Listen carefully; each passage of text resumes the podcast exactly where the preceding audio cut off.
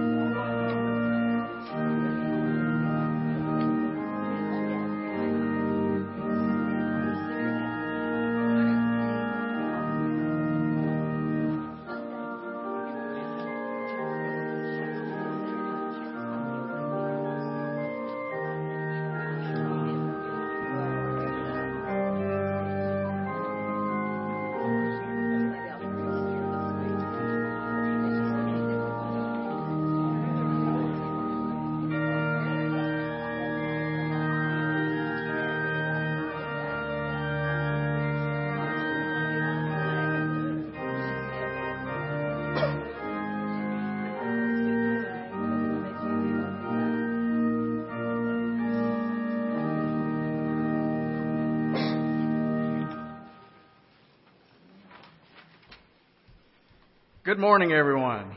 Good morning. Welcome. We're glad that you're here. It's a rainy day outside, but we're glad to be here where it is warm and dry and uh, together as we worship God with, uh, with one another.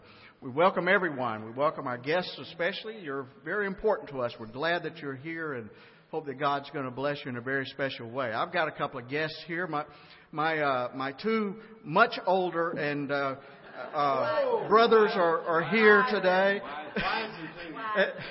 Wiser, that's debatable, but they're pretty smart. And my sister-in-law Susie is, here, so we're glad that you're here this uh, this morning as well. Uh, uh, let me remind everyone of our attendance sheets. I'd like to ask if you would to take those on each row and uh, fill those out, put your name, address, phone number, and especially if you'd like to receive our email newsletter each week, put your email address on there. It's a good way to keep up with the activities of, of Community Baptist Church. And speaking of which, we have a number of activities I'd like to call to your attention. Uh, first of all, your, your bulletin says we're going to be having a missions and ministry meeting, um, a team meeting today. We're not going to be having that meeting this afternoon. Uh, we feel like we, we don't need to, so we're not going to j- meet just to meet. So uh, we're not going to be having that meeting at 3:30 this afternoon. However, we will be having the present future study at 5 o'clock this afternoon. Uh, so, those, so those of you who are part of that, uh, please be here for that. Also, our youth are raising funds uh, with onions. Uh, they are selling 10 pound bags of Vidalia onions, and you could place your order. I think there's an order sheet on the table as you leave or you can see Virginia Marseille or one of our youth, and they'll be able to take care of you with that. And uh, we will be serving lunch on Tuesday uh, at the King's Kitchen uh, downtown. Be serving lunch to our homeless friends down there. And uh, I'm, I'm sorry, not this Tuesday, but next Tuesday. Uh, I'm getting ahead of myself.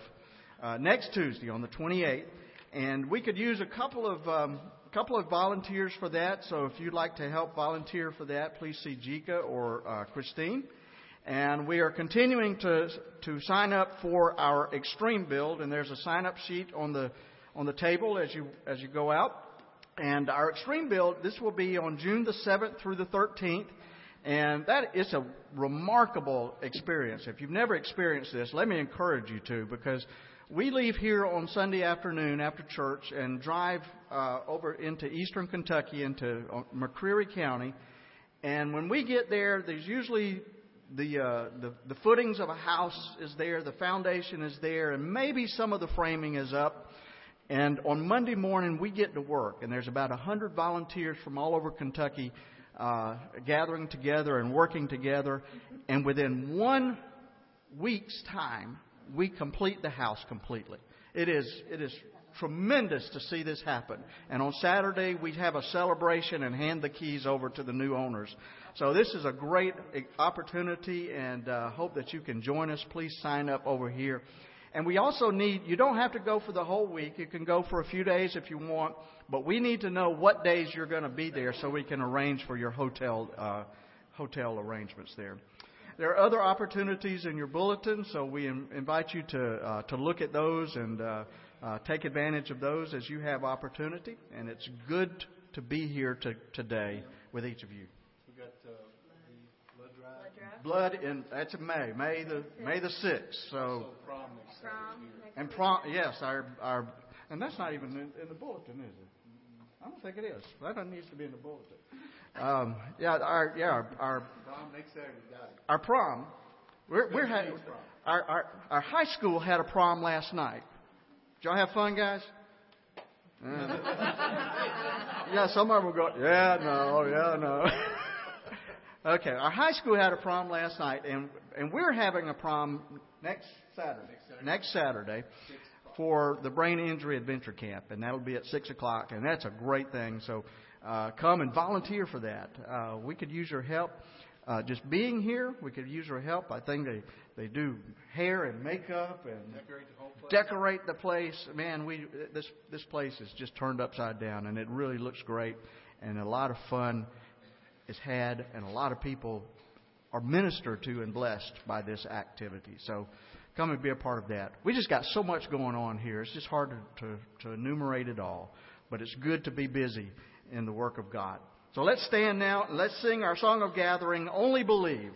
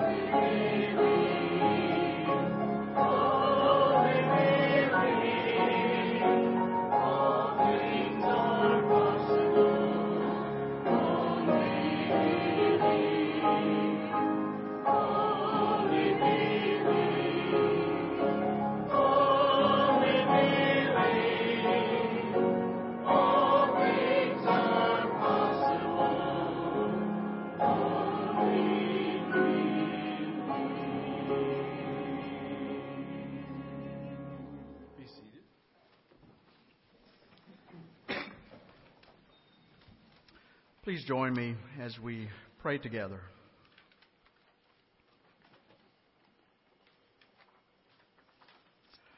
O God, in whom our lives find meaning and by whom our lives are sustained, we offer you our praise and thanksgiving. For you alone are the creator of the universe.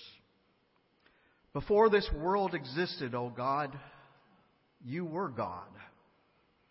Before time began, you were God, and we confess that such greatness is beyond our understanding. But you have chosen to know us, to call us by name, to love us, to care for us, to become as we are, to suffer the pain that we feel. It is a wonder and a mystery, and while we cannot profess to understand it all, we do give thanks for your grace. But there are some for whom the mystery of life has turned dark and threatening. There are those who wonder why, in a world able to sustain us all, they must go hungry. There are those who are locked into a prison of poverty and they wonder how they will ever escape. There are those who suffer, those who suffer from illness, those who suffer in body and spirit, those who suffer the cold pangs of fear and the persistent pain of worry.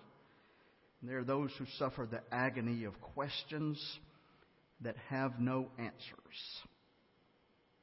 For these we pray. And we confess, O oh Lord, that sometimes we have tried to offer answers that were too easy rather than to live with the uncertainty of the questions. Forgive us when we try to reduce you to something more manageable than more mysterious. Forgive us when we try to fit you into our lives rather than finding our lives in you. Be with us this day, O God.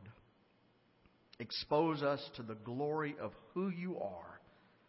And then send us on our way with the good news of your resurrection in our lives and on our lips.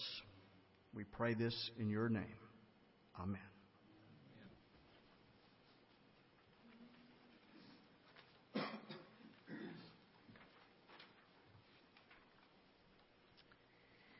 Today's responsive reading is titled Witness. Please join me in our responsive reading. God of creation, the silence is broken. With the women in the garden, we catch our breath, wipe our tears, and try to articulate our experience with you.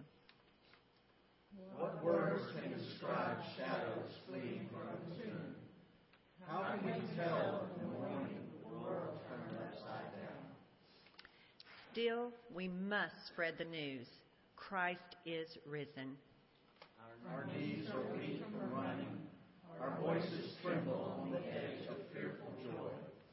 Our eyes have seen the glory of the Lord loosed on all the world. May every breath we take, every word we utter, everything we do witness to the truth of Christ's resurrection.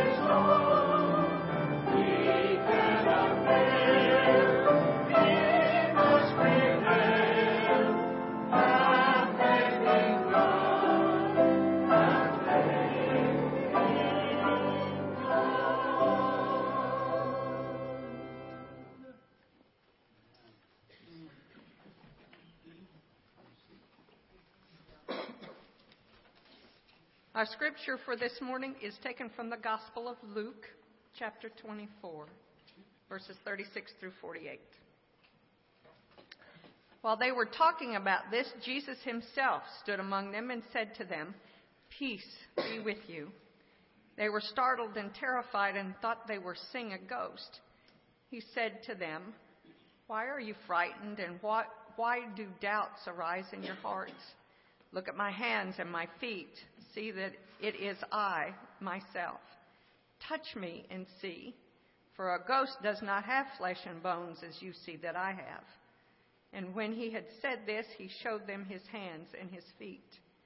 While in their joy they were disbelieving and still wondering, he said to them, Have you anything here to eat? They gave him a piece of broiled fish, and he took it and ate it in their presence. And he said to them, These are my words that I spoke to you while I was still with you, that everything written about me in the law of Moses, the prophets, and the Psalms must be fulfilled. And then he opened their minds to understand the scripture, and he said to them, Thus it is written, that the Messiah is to suffer and to rise from the dead on the third day, and that the repentance and forgiveness of sins is to be pro- proclaimed in his name to all nations, beginning from Jerusalem. And you are witnesses of these things. This is the word of the Lord. Thanks, be to God.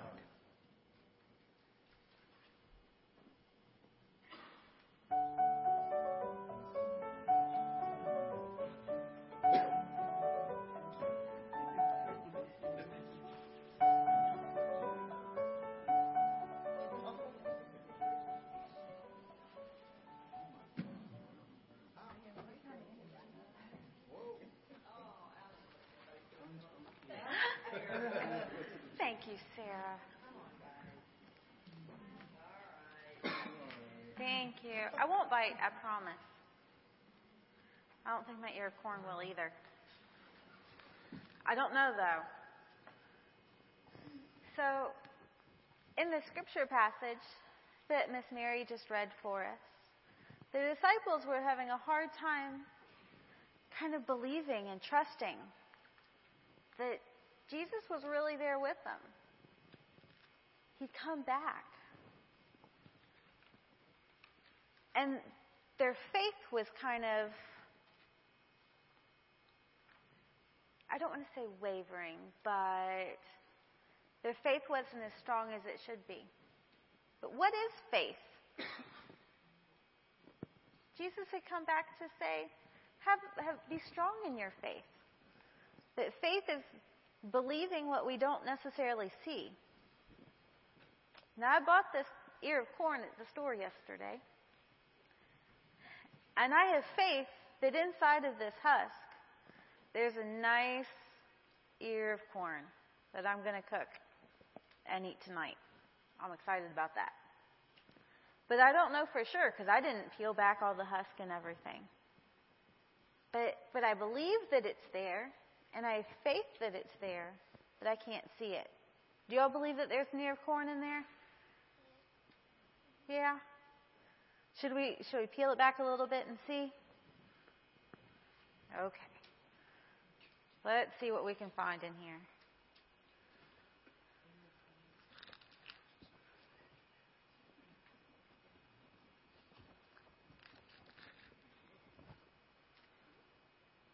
It's got a lot of husk there.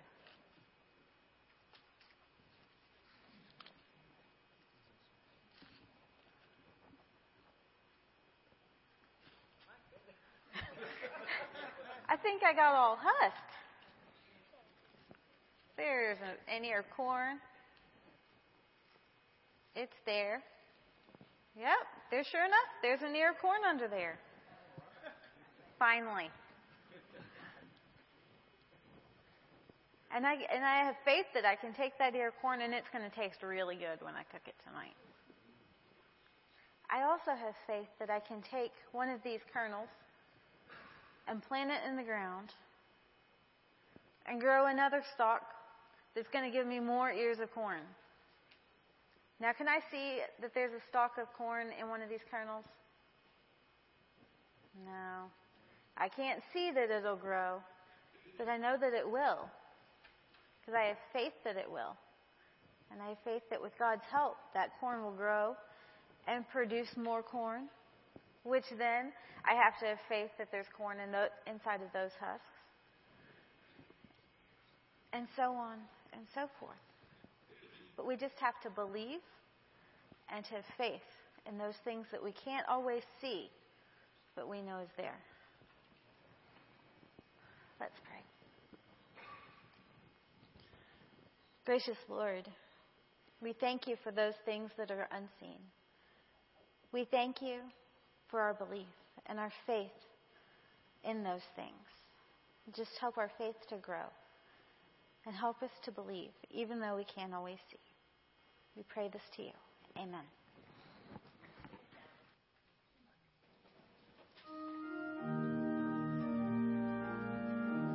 Let's stand and sing hymn number 43. This is my Father's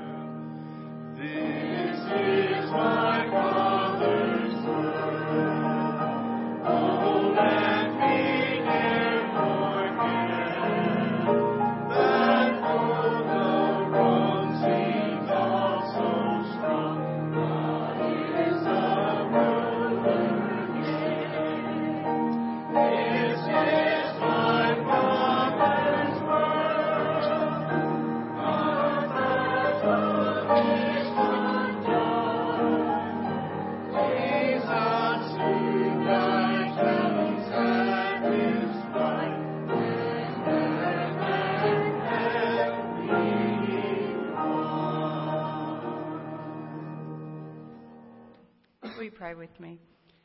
Dear Heavenly Father, we gather today collectively as a group. We speak to you in our own through our own individual souls, but today we come as a group because we need you, but we need your creations, each of us around. We bring our sorrows, we bring our joys, we bring our fears, and we bring our happiness. But mostly we bring our gratitude, our gratitude for the love that you give to each of us. In your name we pray. Amen. Amen.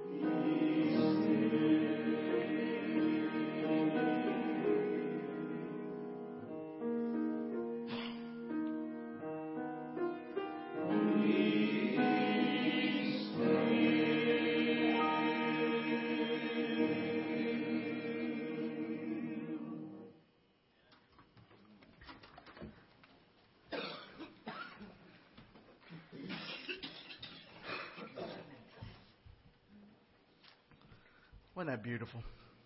Be still and know that I am God.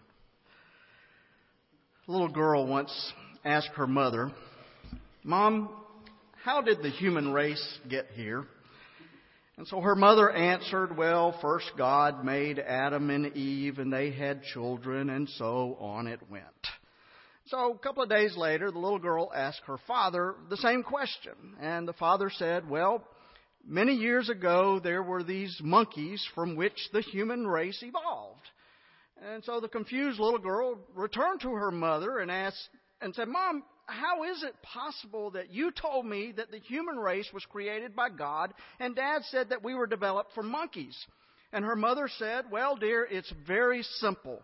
I told you about my side of the family, and your dad was telling her, you about his side of the family.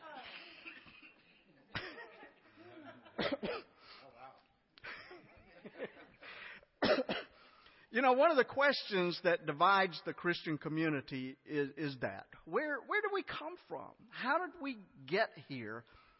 And is there a God who set it all in place? And for some Christians, this is not an issue. The biblical description of creation is, is all they need. God said it, and I believe it. But there are other Christians who feel that they need to, need to deal with, the, with science in an open and honest way. And my topic for today is not creationism versus evolution, but I do want to address those of you who need more than just a biblical explanation.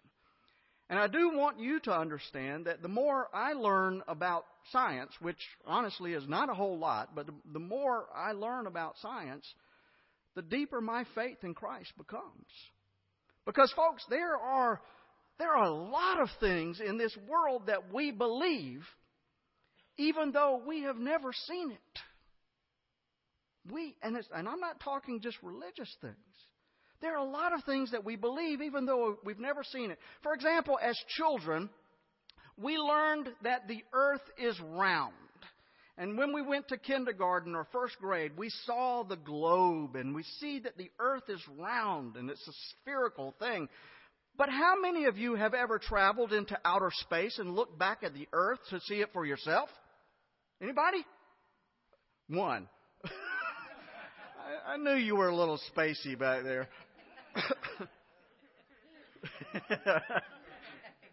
no, no, I, I don't, and I don't believe you. None of us, none of us. But we believe what we've been taught, don't we? It was the ancient Greeks who first theorized that the earth is round. This discovery is attributed to Pythagoras who first proposed sometime back around 500 BC that the earth is a sphere floating in space. And it is said that when he declared this theory, a grave silence fell upon the lecture hall as his listeners were amazed. They wondered how in the world could we live on a sphere? It was incomprehensible for them. I mean, common sense suggested that the earlier philosophers were correct when, we, when they said that the earth was flat, a flat disk floating on the air. But Pythagoras deduced that the, the idea that the earth is round based on the observation that the earth casts a circular shadow upon the moon during an eclipse. Well, this revolutionary idea was accepted by Aristotle and other philosophers, and it, it became pretty much common knowledge as early as 300 BC.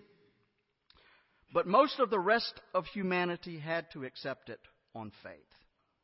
And it has only been during my lifetime that human beings have ventured into outer space and affirmed that Pythagoras was correct the world really is round.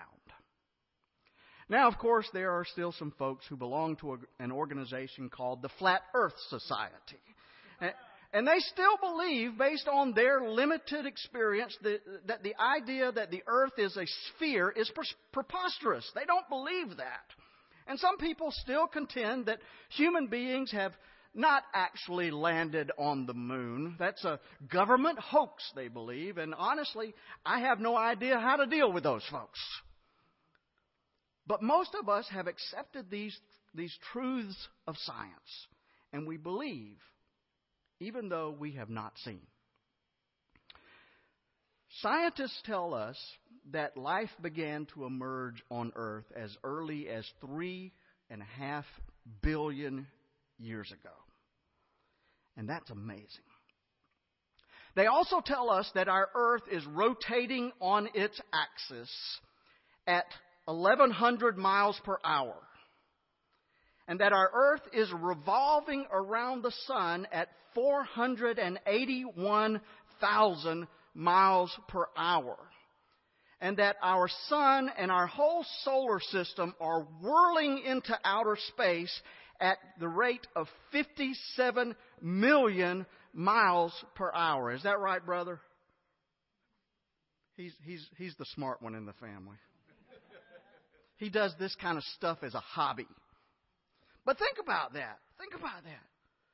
All 1,100 miles an hour, 481,000 miles an hour, 57 million miles an hour. Anybody feel dizzy? Maybe we should. We should. Maybe we ought to be passing out some some motion sickness uh, medicine here. But here's the thing: we don't feel like we're moving at all, do we? And so it takes a leap of faith to believe all of that. But some very smart people that I know and trust tell me that this is true. And so I believe it. Furthermore, they tell us that this universe is enormous. And it is. And this is more than just mere conjecture. For four decades now, there have been two Voyager sp- spacecrafts that have been hurtling beyond the edge of our solar system at a rate of 100,000 miles per hour. And these two spacecraft now are approximately 12 billion miles away from the Earth. And when these crafts were still responding to signals from Earth at about 9 billion miles, engineers would, would beam commands to them at the speed of light, and it would take these commands 13 hours to get there, even at the speed of light. And it is estimated that to send a message to the edge of our universe at the speed of light, it would take approximately 15 billion years to get there. And within this enormous universe, there are billions and billions of galaxies. Folks, I don't know about you, but that's more than I can get my mind around. But isn't it a magnificent thought that we live in such an amazing universe? and just the magnificence of it. Just the, the order and the logical systems that are displayed within our universe, it, that, that tends to tell me that there must be some kind of guiding hand at work here. British astrophysicist Fred Hoyle compares the likelihood of life appearing on Earth by accident as the equivalent to the possibility that a tornado sweeps through a junkyard and assembles a Boeing 747 from the materials that it picks up there in the junkyard. An accident? I don't think so. And, and there's a story about the caveman who was out hunting one day and, and he found a modern day watch. I, I don't know how that happened, but you know, it happened. He found a modern day watch and he took notice of this strange looking object on the ground. He picked it up and it heard that it's making a ticking sound and he looks at the face of the watch and sees the hands going around and around and he, he opens up the inside of the watch and sees the intricate system in there, the gears and the, and all that and, and, and all of the order of everything. And he didn't know what he had in his hand here, but he said if there's a watch, then there must be a watchmaker. And that's the way a lot of us respond to this amazing universe that we have. Without a watchmaker, there could be no watch. And without a supreme intelligence, there could be no universe. There's just no way in this world that, uh, with, with all of its immensity and all of its intricacy and beauty, there's no way that this could have just simply happened. As the Geico commercial says, even a caveman could see that. You remember Thornton Wilder's classic play, Our Town? There's a scene in which Emily is talking about a letter that Jane Crofut gets uh, from her minister when she's sick. And the letter is addressed like this Jane Crofut, Crofut Farms, Grover's Corners, Sutton County, New Hampshire, the United States of America, continent, continent of North America, Western Hemisphere, the Earth, the solar system, the universe, the mind of God. And that's right, isn't it? The mind of God. That's where it all began. Science might be able to tell us how it happened, but faith tells us why it happened. A father told of taking his family on a camping trip out to Mesa Verde National Park in Colorado, and he said that the sky that night seemed more brilliant than they had ever seen it before. The stars were so close that they felt like they could almost touch them. And so their three boys decided that they would put their sleeping bags out on the ground so that they could go to sleep watching the stars that night. And the man and his wife were just settling down for the night, and their youngest boy came into the tent dragging his sleeping bag with him. And his parents asked, Is it too cold out there? What's the matter? And the boy said, No. It's just that I never realized how small I am.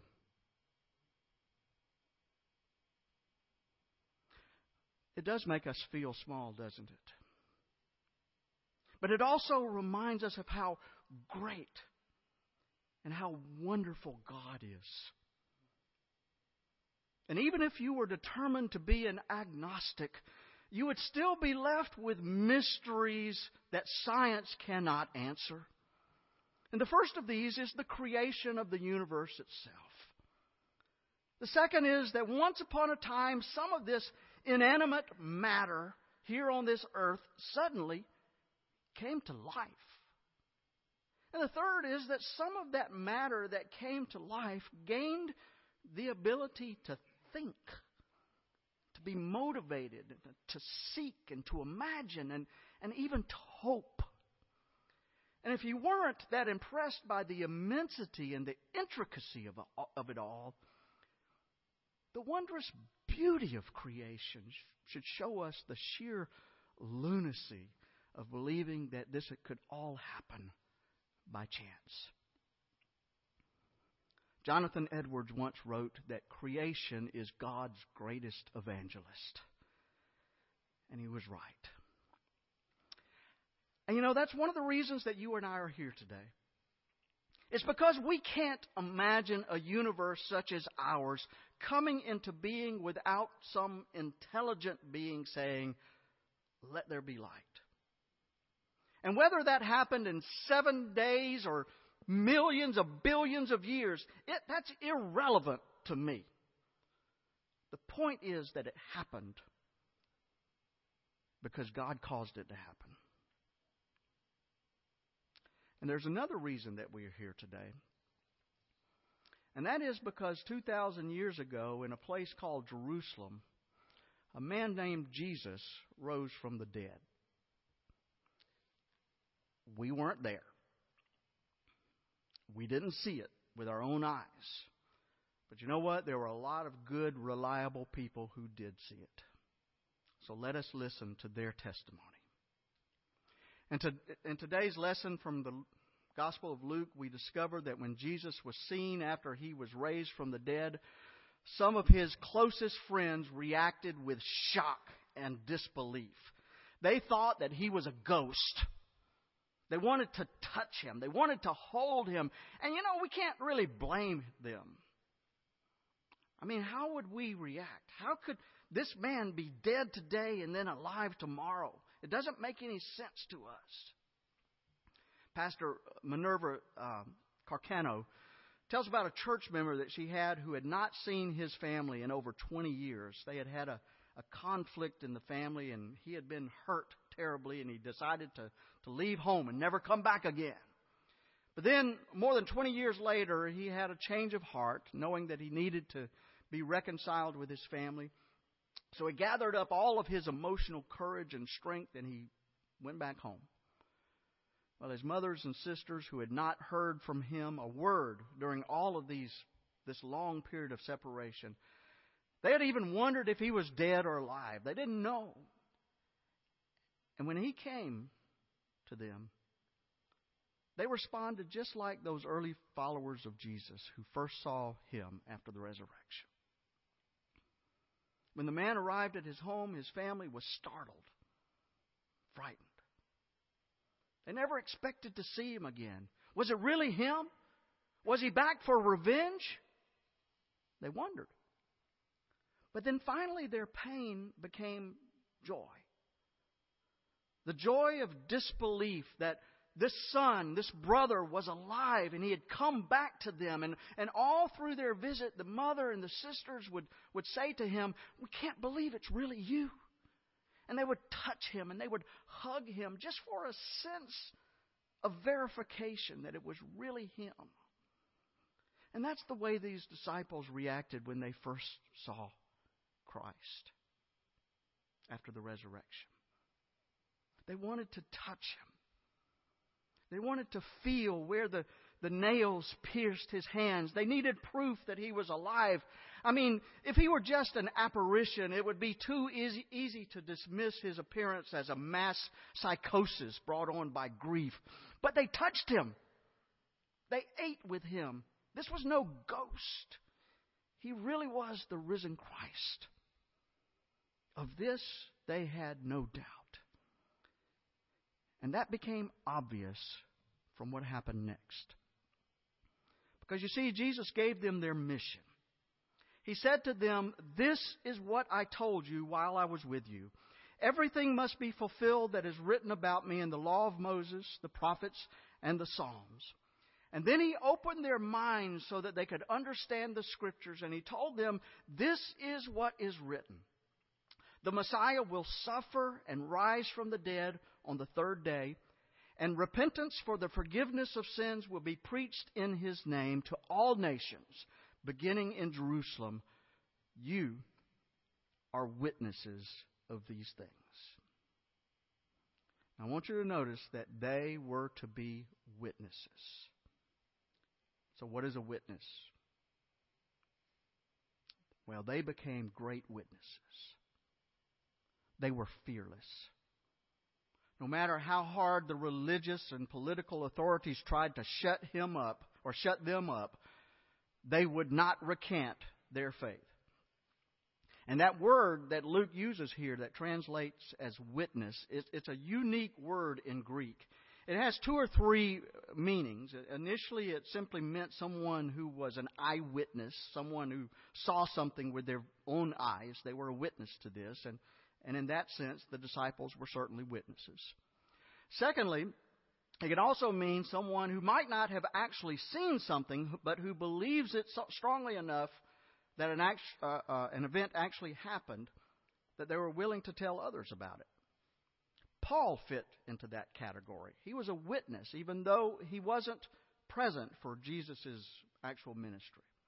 You and I also fit into that category. But the third meaning of, of this word for witness, and the one that I think probably applies most, is this. We get the word martyr from the Greek word witness. It even sounds like it. Martus is the Greek word for witness. And of course, a martyr is someone who is killed for their convictions, for their witness. The Greeks understood the connection between martyrdom and being a witness, and so did, so did the disciples. According to tradition, not a one of the disciples died a natural death, with the possible exception of, of John, who died in exile on the Isle of Patmos. And my, in my opinion, that's why we know that their witness is, is reliable. Because, folks, who would be stupid enough to die for something that they knew was not true? Now, I can understand that people with a second-hand faith might be reluctant to give their lives. I mean, after all, there might be some doubt to what they believe, but these, with these disciples, there was no doubt. You see, they were there. They spoke with absolute certainty. They saw the nail scarred hands. They spoke with him. They ate with him. They touched him. And eventually they died for him.